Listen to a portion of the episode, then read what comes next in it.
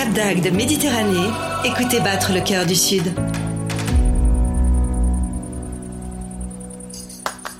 Bonjour à tous, je suis Laurence de l'Office de tourisme Cap d'Agde Méditerranée. Je vous souhaite la bienvenue dans le podcast Divinement Vin. Aujourd'hui, nous allons vous parler de vin, plus précisément du savoir-faire des vignerons dans notre belle région d'Occitanie. Vous connaissez peut-être le département de l'Hérault, le Cap d'Agde, Pézenas, la ville de Molière, Port-Iragne, Villas pour y être venu en vacances ou tout simplement parce que vous y habitez. Mais connaissez-vous ces femmes et ces hommes qui travaillent la terre, qui la cultivent et qui mettent en bouteille une partie d'eux? Ce sont nos ambassadeurs, ils concentrent en flacon l'histoire de notre région. Pour cet épisode de Divinement Vin, je vous propose de rencontrer Pierre Jean en charge de l'accueil et de l'onotourisme qui représente la famille Vic, propriétaire du domaine Praigne-le-Vieux à Vias. Bonjour Pierre Jean. Bonjour Laurence. Merci de nous accueillir sur euh, le domaine de Praigne-le-Vieux qui se situe sur la commune de Vias. Aujourd'hui, nous sommes venus à votre rencontre pour découvrir euh, votre univers, euh, parler du métier de vigneron et du magnifique domaine de Praigne-le-Vieux. Une véritable forteresse médiévale, puisque quand on arrive dans ce lieu magique, on remarque que c'est du basalte et cette forteresse vraiment nous accueille. Donc on est ravis d'être ici avec vous. Bah écoutez, euh, nous on est vraiment ravis de, vous recevoir. C'est un plaisir de vous avoir euh, avec nous pour parler un peu de notre belle histoire familiale et puis euh, de notre passion pour le vin et pour l'histoire. Ouais, Ah oui, alors là ici on, est vraiment bien dans l'histoire puisqu'on est, est sur un lieu d'exception. Hein, puisque depuis 1905, cinq générations de vignerons et de vigneronnes se sont succédées ici à Praigne-le-Vieux. Il s'agit de la famille Vic. Effectivement, comme vous le disiez Laurence, c'est ici au domaine de Praigne-le-Vieux, domaine familial depuis cinq générations maintenant. Euh, c'est euh, Monsieur Bergon, François Bergon, qui en 1905 a, fondé ce domaine. Donc Monsieur Bergon était l'arrière-arrière-grand-père de Jérôme Vic, le propriétaire euh, actuel. Ils se sont établis ici en 1905. Ils ont restauré les bâtiments qui existaient et ils ont pris soin du patrimoine médiéval qui était déjà présent avant eux. Et, et puis ils ont découvert d'autres parties historiques dont on parlera peut-être un peu plus tard. Oui, voilà, une villa antique, c'est ça. Une villa gallo-romaine, exactement, la villa Prexanium qui a été établie aux alentours de 118 avant Jésus-Christ, donc à 500 mètres du, euh, du domaine. voilà, donc euh, un passé historique important ici à Praigne et également une passion euh, marquée pour la culture de la vigne et du vin, entre tradition et modernité, hein, puisque ici, quand on arrive, c'est des, des, bâtiments vraiment très anciens, mais une technologie de pointe avec une cave au top. Effectivement, euh, la famille euh, Vic sont installés ici, de fait, est installée ici depuis, depuis de nombreuses années déjà. Et Jérôme, quand il a pris le relais de, de son papa, Robert Vic, il y a déjà une vingtaine d'années, avait vraiment euh, le, le, souhait de, de, poursuivre cet élan de modernité qui avait été impulsé par son papa, un des premiers à mettre en place des palissages sur les vignes, ici dans le, dans, sur la commune, pour essayer la, machine à vendanger, par exemple, euh, à planter des cépages qui n'étaient pas tout à fait de la région. Et puis il a continué tout ça en, en optimisant l'outil de production, puisqu'aujourd'hui on est, euh, euh, on est euh, sur, sur une belle exploitation avec, comme vous le disiez, des installations, une modernité qui vient en complémentarité de cette, de, cette, de cette tradition et de cet aspect vinification qui nous a été légué par les anciens. Et vraiment cette, ce souhait de continuer dans cette, dans cette voie, mais avec les outils modernes d'aujourd'hui. Et, et, voilà, face à à un marché qui évolue, euh, qui évolue sans cesse et à une, un métier qui change. Voilà. Donc Jérôme et Aurélie ont vraiment voulu se mettre à la pointe de la technologie pour, euh, pour faire des vins euh, traditionnels, pleins de, de modernité. Une technologie de pointe également, quand on rentre dans, le domaine de Praigne-le-Vieux, on remarque des panneaux qui indiquent les dates de plantation, les différents cépages, 20 cépages sur le terroir de Praigne. Alors c'est vrai, ouais, sur 20 euh, cépages répartis sur, euh, sur trois terroirs qui englobent une, une surface euh, en production d'environ 210 hectares. Donc on commence à être un beau domaine familial, comme on, comme on peut dire. On a su évoluer au, fil du temps. Et effectivement, 20 cépages, je pense que c'est, c'est le reflet de, de, la curiosité de Jérôme et Aurélie, qui sont les propriétaires et qui, qui ont vraiment envie d'aller puiser dans tout, toutes ces gammes aromatiques et tous ces beaux cépages qui nous entourent, soit des très méditerranéens, euh, comme le Syrah par exemple, ou le Marcelan, un cépage local de, de l'étang de Thau, euh, mais aussi des cépages bordelais, euh, comme le Cabernet Sauvignon, le Petit Verdot, qui s'apprécient particulièrement, et puis d'autres cépages, de Condrieux, le, le, Vionnier, puis des cépages blancs assez, assez sympathiques, comme le Velmentino, et, et bien d'autres que j'invite nos chers auditeurs à venir nous découvrir au, domaine. Alors, vous faites une transition magique, puisqu'on on va parler justement un petit peu de ce terroir. Ici, nous sommes sur une production de vin en Pays d'Oc, IGP. Vous, avez évoqué avec nous la multiplicité de terroirs euh, sur euh, Praigne, donc euh, trois terroirs. Alors effectivement, ces trois terroirs sont, sont répartis autour du domaine. donc on a un, terroir plutôt de plaine, argilo, limono, sableux, qui, qui est issu de la de l'érosion des Cévennes par le Libron, donc ce, ce, fleuve côtier qui prend sa naissance à 50 km d'ici, dans l'arrière-pays, et puis qui, euh, qui, a créé, qui a, qui a sculpté, si je peux dire, la vallée du, euh, du Libron, et puis qui a déposé successivement euh, des matériaux organiques qui, qui, apportent une certaine fertilité, avec notamment des couches de sable qui permettent de garder l'eau. Vous pouvez comprendre que dans notre région, c'est assez important. donc voilà, exactement, encore plus, aujourd'hui. Mhm. C'est des terroirs avec des, des fertilités moyennes à, à, bonnes, donc on a plutôt favorisé tous les cépages tous les cépages bordelais qui aiment cette fraîcheur, cette humidité et qui aiment ces terres un peu plus, un peu plus riches. Euh, de l'autre côté, la jonction est vraiment euh, est vraiment difficile, difficile à voir, hein, puisque c'est une transition douce entre deux terroirs. On a, on a l'ancien cours du Libron, voilà, la partie de la dernière période glaciaire, il y a environ 10-12 000 ans, où le Libron était beaucoup plus gros que ce qu'il n'est actuellement et il a déposé des, matériaux, des graves, des cailloux beaucoup plus gros. Donc on a un, terroir un peu plus vallonné avec vraiment euh, cette, partie, cette particularité, c'est ces cailloux. Voilà, et, cette, et, cette, et cette, euh, cet accès à l'eau donc qui est modifié, puis cette structure euh, interne qui est modifiée, qui sont des terrains un peu plus secs, avec des fertilités un peu plus basses, qui conviennent peut-être un, un peu mieux aux cépages méditerranéens, qui sont un peu plus habitués à ces à ces, types de climat, à ces types de sols, pardon. D'accord, c'est ce qui permet une grande variété. Euh, voilà, et pour le dernier terroir, un terroir assez particulier, puisqu'on est, nous, euh, ici séparés de la mer par le volcan de Roque-Haute, donc qui est issu d'une des dernières éruptions du volcan de, de Roque-Haute, il y a quelques millions d'années déjà. Euh, constitué de, de, cendres volcaniques et de, de, basalte tout simplement qui a été érodé, qui nous donne des argiles noires qui ont la capacité d'emmagasiner une certaine chaleur pendant la journée et la restituer pendant la nuit. Donc ce sont des terres chaudes sur lesquelles on a préféré planter euh, les cépages euh, qui ont besoin de belle maturité, comme le, le Velmentino ou le Vionnier par exemple, qui sont des, cépages blancs, qui apportent une belle, particularité ce, terroir, qui est donc dû au, volcan de Rocotte. Alors vous êtes aussi euh, engagé dans la culture raisonnée. Vous pourriez nous dire un petit peu comment cet engagement se traduit?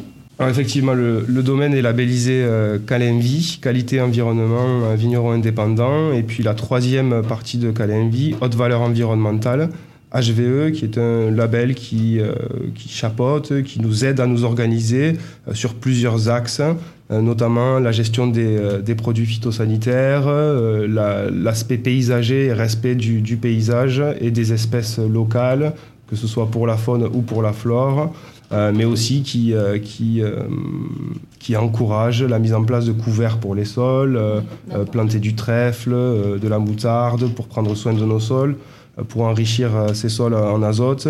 On a aussi toute une gestion des, de certains parasites, notamment le cochilis, un petit papillon euh, qu'on appelle le tordeur de grappe, euh, qui est réalisé par confusion sexuelle, donc par phéromone femelle et qui empêche la reproduction sans détruire ou sans, euh, sans s'attaquer à, ce papillon, tout simplement. Tout est difficile aujourd'hui en termes d'environnement, donc ici, en tout cas à Praigne-le-Vieux, vous vous attachez à, protéger cet équilibre naturel, au maintien des sols vivants, et c'est vraiment très important. Je, je, le conçois vraiment. Alors ensuite, on va peut-être maintenant parler des vins. Quelle est la particularité de vos vins et comment les travaillez-vous ici alors comme je vous disais, on est vraiment sur une vinification traditionnelle. Pour les rouges, avec une, fermentation d'une vingtaine de jours, euh, ça peut varier. On fait aussi des blancs et, euh, des rosés, donc rosés en pressurage direct.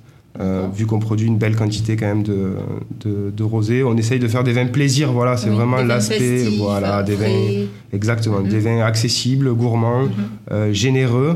Euh, avec une certaine finesse. Euh, mais voilà, vraiment notre objectif, c'est de faire plaisir aux gens et que les gens puissent se faire plaisir.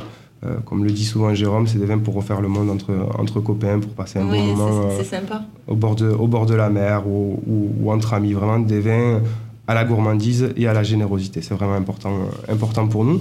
Mais on sait aussi faire des choses un peu plus concentrées et un peu mhm. plus puissantes. On en parlera peut-être un, peu plus tard. Oui, ben écoutez, pourquoi pas, puisque moi j'ai envie aussi de connaître tous les secrets de Praigne. Hein. donc une petite confidence, vous avez peut-être une cuvée préférée Pierre? Alors, cuvée préférée, on aime. C'est difficile ouais, on a, on, a, on, a, on a beaucoup de cuvées euh, au domaine. On a la chance d'avoir beaucoup de cépages, comme on le disait tout à l'heure, et, et de nombreuses cuvées. Si je dois choisir, je pense vraiment que je choisirais notre haut de gamme, notre dernière, euh, dernière création, euh, Denobis Fabula Narrature, ce vin qui est un hommage euh, aux anciens vignerons de, de, de Praigne. On l'a évoqué un peu plus tôt, euh, les anciens vétérans romains qui se, qui se sédentarisent ici et qui se mettent à produire du vin aux alentours de 118 avant Jésus-Christ, qui, qui vendent des vins euh, à Rome, euh, mais aussi euh, la période médiévale avec euh, Guillaume, le seigneur de Pézenas, qui, euh, qui s'installe ici, qui est inféodé par Raymond Roger de Trincavel et qui s'installe au château, qui crée euh, sa, petite euh, comté, sa petite seigneurie et qui produisait déjà des vins euh, à cette, à cette époque-là. Et puis, euh, et puis l'année, euh, la, la- la période, euh, la période de la révolution moderne du vin, j'ai envie de dire le début du XXe siècle. Euh, et puis un peu plus tard, la, la modernité qui arrive, la mécanisation, tout ce qui arrive dans le, dans, euh, dans le vin. Voilà, on voulait vraiment euh, rendre un hommage avec euh, cette histoire est là, notre voilà, De nobis fabula narrature, c'est du latin, c'est pour le passé antique et pour notre histoire antique qu'on voulait marquer le coup avec, avec ce nom-là. Donc c'est une cuvée euh, tout en élégance, en finesse, sur un assemblage assez particulier de Marcelan, de Petit Verdot et de Cabernet Sauvignon. Donc un Méditerranéen, le Marcelan et deux Bordelais, Cabernet Sauvignon et Petit Verdot. Une cuvée pleine de finesse. Et qui est élevé donc en amphore, barrique, foudre. Voilà, qui a, la- qui a la petite particularité d'avoir un, un élevage multiple pour dé- développer de nouveaux arômes et pour, euh, et, pour, euh, et pour élargir la gamme aromatique de ce vin. Euh, et puis surtout pour travailler sur sa, sur sa structure. Donc effectivement, comme vous l'avez dit Laurence, on a une partie euh, qui est élevée en, en barrique euh, Bordeaux, donc des 225 litres, qui ont la faculté d'oxygéner le vin et puis de, de travailler sur la structure, qui apporte aussi des goûts de bois. Alors c'est quelque chose qu'on apprécie, mais il faut que ce soit, il faut que ce soit En équilibré, légèreté. voilà, en légèreté, en finesse. Euh, voilà pourquoi on complémente avec du foudre, qui sont des contenants en bois, mais qui sont beaucoup plus gros, cette fois-ci 2000 litres, donc qui marquent beaucoup moins ce bois sur, sur, sur nos vins. Et puis on complémente cet élevage avec, euh, avec euh, pour nous une, une nouveauté qui a deux ans maintenant, euh, des amphores. Ce sont des amphores en, en grès qui font 750 litres et qui vont permettre euh, un élevage, euh, une micro-oxygénation du vin et, euh, et aussi un élevage sur lit, de par, euh, de par leur forme. Voilà, ce sont des amphores en grès euh, qui, sont, euh, qui sont étanches et, euh, et qui permettent de, de magnifier les vins, qui apportent vraiment une belle finesse et une certaine patine à ces vins qui se font bien avec ce côté un peu euh, boisé, toasté, fumé de la barrique et ce côté euh, un petit peu épicé euh, naturellement du, du vin et, et passé en foudre. Toujours Voilà. le, le fruit est important. Voilà, le, fruit, c'est vraiment l'élément central de nos vins. On aime les vins modernes avec des belles acidités et aussi ce côté, euh, enfin, une belle fraîcheur plutôt, et puis ce côté, ce côté gourmandise. Voilà, il faut toujours qu'il y, ait- qu'il y ait une belle gourmandise. Vous euh, m'avez donné l'eau à la bouche. On va peut-être, euh, on va peut-être tester, tester ce vin, hein, peut-être pour la dégustation. Vous me proposez, euh, vous nous proposez quoi aujourd'hui? On peut déguster ce qui vous plaira au travers de la gamme, mais puisqu'on a parlé de narrature, pourquoi pas Ouais. déguster narrature, justement, ce vin fin qui, je pense, vous, vous plaira, vous séduira. En tout cas, qui, moi, me séduit au quotidien avec cette belle finesse, cette belle élégance. Allez, ben écoutez, place à la dégustation alors. Donc voilà, écoutez, je vous propose de, de déguster cette belle cuvée. Denobis, Fabula, Narrature. Cette histoire est la nôtre. Ah oui. Alors c'est euh, notre haut de gamme, voilà, c'est euh, c'est ce qu'on a de c'est ce qu'on a de mieux avec une étiquette qui euh, que je peux peut-être essayer de vous décrire si vous Oui, voulez, voilà, qui est pleine elle est, qui est pleine de sens. C'est Jérôme qui l'a voulu, euh, voulu comme ça. Donc on a un fond blanc, entièrement blanc, avec une, une frise du temps qui reprend les, les dates importantes du domaine, comme je le disais. 118 avant Jésus-Christ pour l'implantation des, des Très Romains, bien. 1202 pour la création du château de Guillaume de Pézenas, 1905 la création du domaine par Monsieur Bergon, l'arrière-arrière-grand-père de Jérôme, et 2022 la, naissance de, Narrature, notre cuvée en hommage aux anciens, aux anciens vignerons de Praigne. Euh, Jérôme a vraiment imaginé cette étiquette avec euh, du relief, euh, on, peut toucher des petits carrés de, couleurs qui représentent euh, la matière, le raisin, ce côté euh, antique de, l'atome, de la matière. Et donc cette matière qui passe au travers des engrenages du temps. Donc on a des petits engrenages sur, sur l'étiquette mhm. et une amphore au milieu de, bah, de, tout ce petit, de toute cette petite présentation. Et donc la matière passe au travers des engrenages du temps, de l'amphore et de l'autre côté le vin, le vin jaillit. Vous voyez les, gouttes de vin sur, une très belle histoire. sur l'étiquette. C'est notre histoire, voilà. Mm. C'est ce qu'on voulait partager euh, avec vous aujourd'hui. L'étiquette déjà est prometteuse, alors le vin, euh, allons-y. S'il vous plaît, Laurence. Merci. Je vous en prie. On a déjà une très belle couleur. Vous allez nous en parler? Effectivement, on a une robe euh, pleine d'éclat, sur un grenat foncé. On est sur quelque chose de d'à la fois très méditerranéen et qui laisse présager quelque chose de en finesse, une belle fraîcheur. Est-ce que c'est un vin qu'on doit laisser, euh, qu'on doit ouvrir on doit ouvrir à l'avance, vous voulez dire carafer, oui, effectivement, c'est un vin, c'est un vin qu'on doit carafer, voilà, c'est un vin qui, qui se plaira à être ouvert une heure à l'avance et même passer en, carafe pour magnifier tout ça. Alors, dans la mesure où il y, a des occasions où on ne peut pas forcément euh, carafer, j'invite les gens à servir un premier verre et vraiment à travailler le vin, le, le vin dans le verre, à commencer à l'aérer et à voir tranquillement le moment. Je pense que on n'est pas tous des professionnels de la dégustation, mais je pense qu'on a, on a tous la capacité de savoir euh, auquel moment euh, le vin s'ouvre et on a vraiment un changement et je pense qu'on peut, qu'on peut détecter tout ça.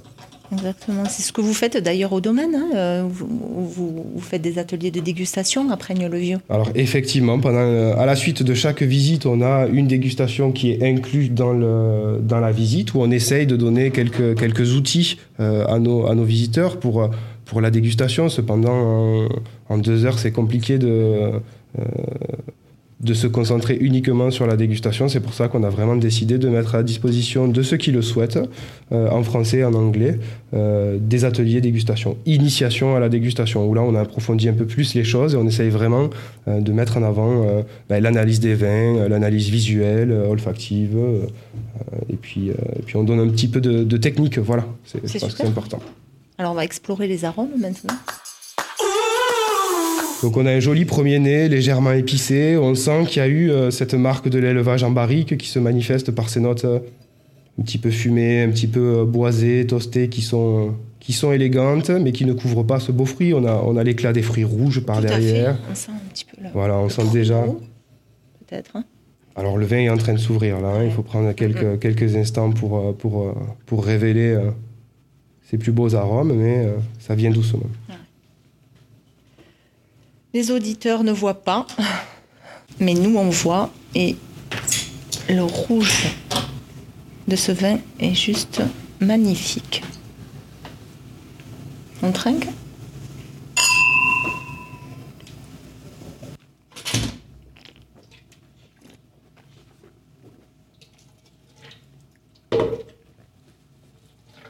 Je suis toujours surpris par cette, par cette cuvée cette attaque euh, en gourmandise, en élégance, en finesse. Puis après, on a ce côté un peu structurel, les tanins qui viennent. C'est très soyeux, c'est enveloppant. Je trouve ça très sensuel, voilà. Je trouve que c'est très agréable. Puis on a cette belle fraîcheur, cette belle tension. On a aussi une, belle acidité qui soutient ces, euh, ces tanins. Moi, c'est les vins comme ça que j'aime. Plein de finesse. C'est enrobé, c'est élégant. C'est très féminin aussi. Je ne sais pas s'il y a des vins masculins et féminins, mais c'est vraiment l'adjectif qui me vient euh, qui me vient à la tête quand je quand je quand, je déguste Narature.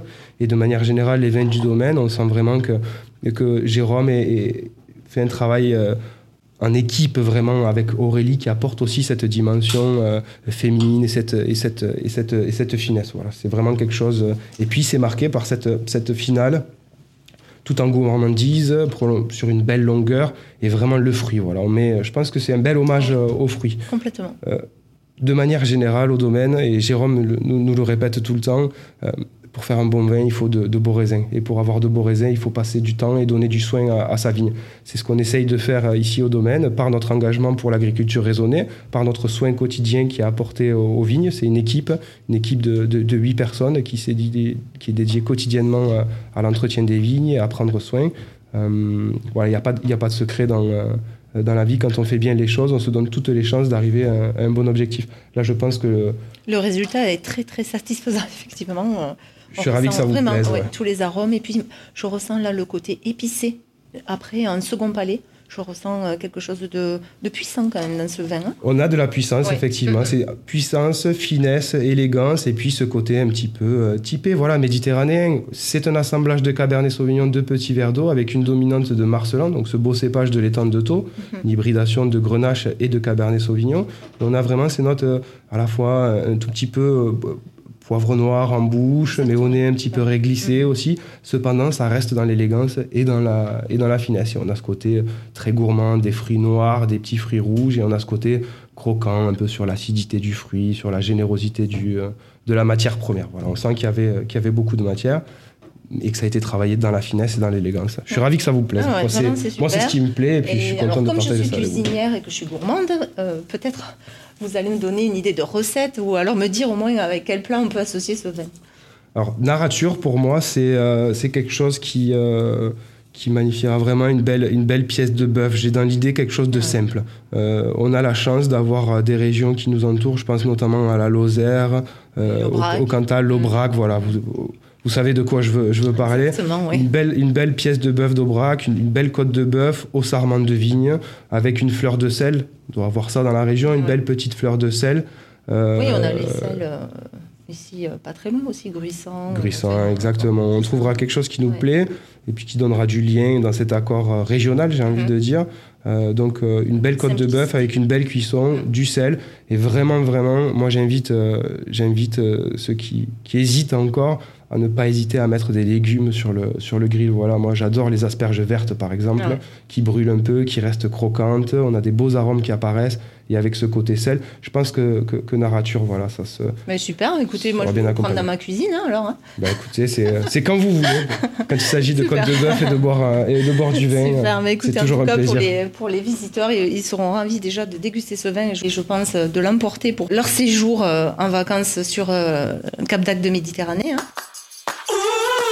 Alors aussi euh, ici donc on a on se trouve dans le, le caveau le caveau euh, est magnifique vous avez fait un, un travail exceptionnel de avec euh, ce, ce lieu qui a été euh, réaménagé hein, c'est ça? Effectivement, on se trouve dans les anciennes écuries, donc qui datent de la deuxième période médiévale du, euh, du domaine. Donc on, on l'a évoqué tout à l'heure, la construction du château c'est 1202, oui donc 13e siècle, avec euh, Guillaume qui est un seigneur cathare. Mhm. Et euh, un peu plus tard, on a une, une succession de familles, et notamment pendant les guerres de religion. Voilà, on a un deuxième essor de, de, de la constru- de construction à Praigne. Mhm. On a une grande fortification qui se met en place autour du château pour se protéger des exactions entre catholiques et, et protestants hein, qui se sont joués à cette époque-là. Et on a vraiment un grand corps de ferme qui est, euh, qui est créé à cette époque-là. Et là, Laurence, on se trouve dans les anciennes écuries. Euh, donc juste en face de vous, il y a cette grande porte, euh, adossée enfin, avec un petit bâtiment juste à côté dont on peut apercevoir un, anneau euh, juste là-bas. Euh, c'est là que les chevaux étaient, euh, étaient ferrés en fait. Donc on a l'assemble, forge et, euh, et écurie du XIIIe siècle, entièrement réalisée en basalte de taille Oui, qui, a été, euh, voilà, qui, a été, Magnifique. qui a été extrait euh, sur site ou, euh, sur la carrière de Roquehaute généralement. Et là, oui, il y a une belle proposition donc de tous les vins euh, du domaine. Voilà, on a ce côté un petit peu. euh, on n'aime pas trop ces côtés euh, musée figé, donc on Mhm. voulait donner du relief. Les bouteilles sont posées sur des socles en bois, ça monte, ça descend, C'est très intimiste, c'est vraiment euh, de vagues. très bien aménagé. Et puis on voulait vraiment que nos visiteurs se retrouvent dans nos vignes, donc euh, Mhm. c'était un peu compliqué de faire ça euh, euh, hors des vignes, mais on a Mhm. trouvé le moyen avec un grand cadre rétro-éclairé au fond, Ah. avec un beau, un beau panorama du Ah oui. domaine, avec les Cévennes par derrière, et puis un gros plan des, euh, un peu flou des- de, de la vigne. Voilà, on voulait du vert, et on a vraiment l'impression que les bouteilles euh, jaillissent de la, de la vigne. ouais, c'est exceptionnel. On est au cœur, on est au cœur vraiment de, de Praigne le Vieux. C'est Voilà. super. Donc ici on est au caveau. Est-ce que vous avez euh, d'autres endroits sympathiques où on peut déguster vos vins euh, Alors des endroits sympas autour de Praigne, il y en a plein. Il y a, euh, il y a déjà notre cour euh, qui, euh, qui est juste à côté avec un beau terrain de pétanque. Et en été, on met des transats, quelques barriques. Et puis c'est toujours un plaisir de, d'offrir un petit verre de rosé ou de faire des dégustations dehors, bien que en ce moment, les, les, enfin, pas en ce moment exactement, mais on a des étés plutôt, plutôt chaleureux, pour dire. Donc on est plutôt pas mal à l'intérieur dans ces vieilles constructions euh, de basalte. Oui, effectivement, s'il y a un coin qu'on aime bien aussi, c'est plutôt euh, à côté du Libron. Voilà, on a un passage, euh, un passage à guet.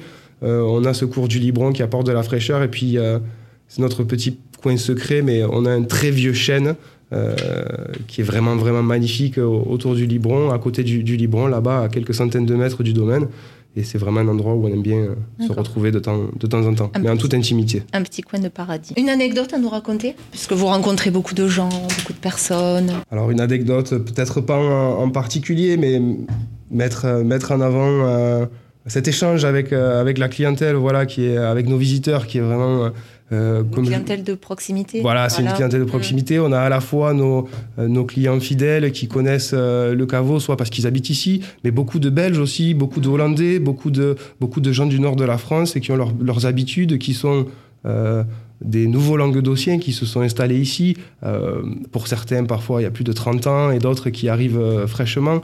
Mais, mais voilà, cette, cette relation avec nos visiteurs, les accueillir comme des amis, avec tout le respect qu'il aurait dû, avec tout le professionnalisme qu'on est capable de mettre en place, parce que c'est notre, notre métier, c'est une mm. passion, mais c'est notre métier aussi. On se doit de donner le meilleur à, nos clients, mais vraiment avec cette, ce petit plus, ce côté où on reçoit les gens comme des copains, on a envie de les faire se sentir languedociens. Voilà.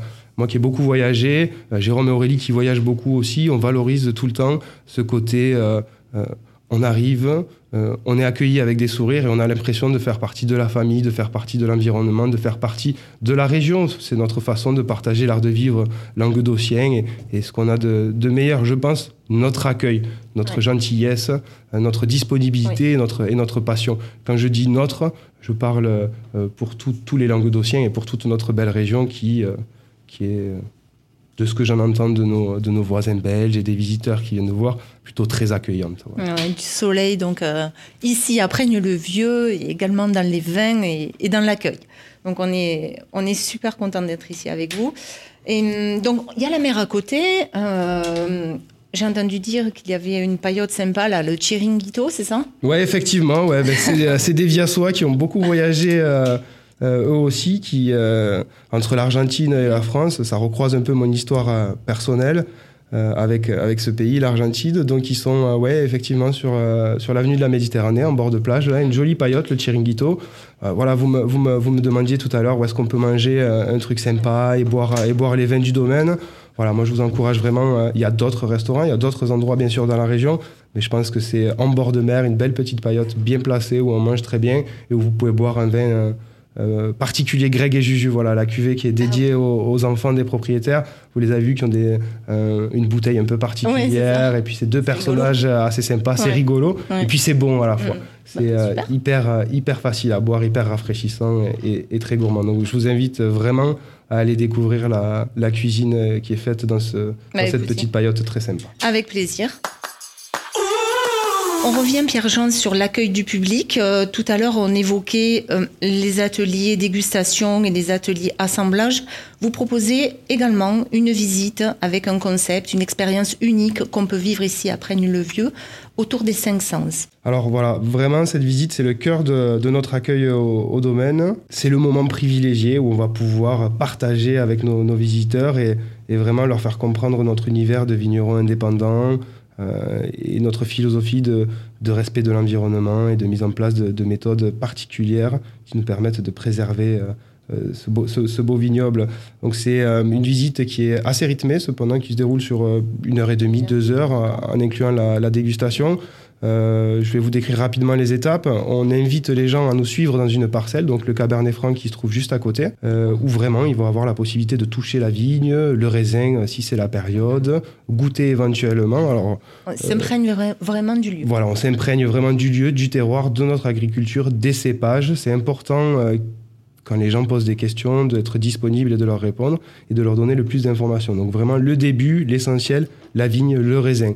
Ensuite, de manière euh, plutôt pragmatique, on les amène sur la visite du château, puisque ça se trouve sur le, sur le chemin. Mhm. Au retour de la parcelle de, vigne, on, aborde cette partie 13e euh, siècle, l'implantation du château, pourquoi, euh, la période où on faisait partie du royaume d'Aragon, etc., mhm. la grande...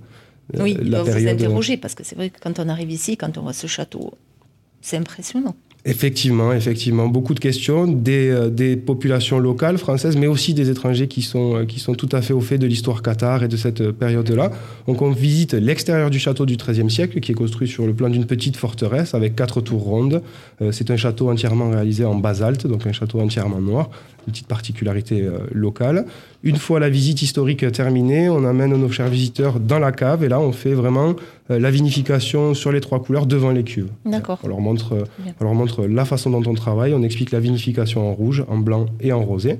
Mhm. Et ensuite, on termine par la partie de l'élevage. On a, j'ai envie de dire, un magnifique mais euh, euh, c'est ma, ma, façon de le voir, hein, parce je suis amoureux de ce lieu. Donc un, beau bochet d'élevage avec, euh, avec des foudres, des barriques et des amphores, qui, qui est vraiment la, dernière note pour, pour la naissance d'une cuvée. certains de nos vins passent au, au, d'élevage, d'autres non. Mais pour ceux qui, pour ceux qui y passent, c'est très important. La barrique, l'amphore, on peut toucher les contenants. C'est aussi dans un lieu historique, les écuries du domaine, mais les écuries du XXe siècle, où on retrouve une partie forge aussi, puisque tout était fait. Oui, euh, parce que j'ai vu une forge, il y a également une chapelle, un pigeonnier. Exactement, voilà. Donc vous avez la partie médiévale avec la chapelle du, du, du XIIe siècle, le château du XIIIe siècle, le corps de ferme qu'on évoquait tout à l'heure du XVe siècle, et puis la partie moderne qui a été créée en 1905, mhm. puisque c'était vraiment un lieu de travail à cette époque-là. Hein. On avait des chevaux, et puis tout un, tout un système moderne d'acheminement du, du raisin par wagonnet, voilà, qui était assez moderne à cette époque-là. Écoutez, c'est une belle proposition, en tout cas, que cette visite. Maintenant, euh, également, on peut vous trouver sur euh, des salons. Je crois Vinocap, vous participez à Vinocap, à Vin et Méditerranée Avias. Exactement, voilà, c'est pour nous euh, l'occasion parfaite de rencontrer notre public, de, de détacher le, la partie tourisme de, physiquement du domaine et, mmh. et, la détacher sur le port et d'être bah, à la fois avec, avec nos, nos, nos, voisins du Cap d'Agde et puis le côté un peu plus local sur ce beau salon, voilà qui, euh, qui fait plaisir à nos visiteurs et qui fait plaisir euh, aux vignerons régionaux, qui sont mis en avant euh, dans un format assez sympathique sur le bord de plage, très familial, où ils peuvent déguster nos vins et connaître, et connaître un peu notre, ou prendre connaissance de, de l'accueil qu'on fait au domaine. Voilà, on les invite généralement à venir euh, nous rendre visite et, et ils le font. Ouais, c'est super. En tout cas, écoutez, ben, je vous remercie en tout cas pour, pour votre accueil. On était ravis d'être ici à Praigne-le-Vieux, entre Canal du Midi et Mer, hein, puisque Praigne-le-Vieux se situe aussi euh, non loin de, du Canal du Midi avec les ouvrages du Libron euh, que l'on peut visiter également.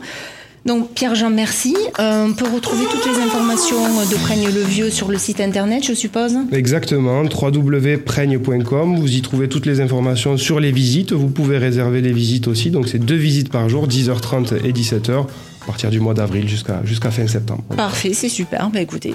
Merci à vous. Que nous dire de plus? On est ravis. Venez à Praigne, c'est super. À bientôt un podcast produit par l'Office de tourisme Cap d'Ac de Méditerranée, présenté par Laurence Roque et réalisé par Black Pepper Productions.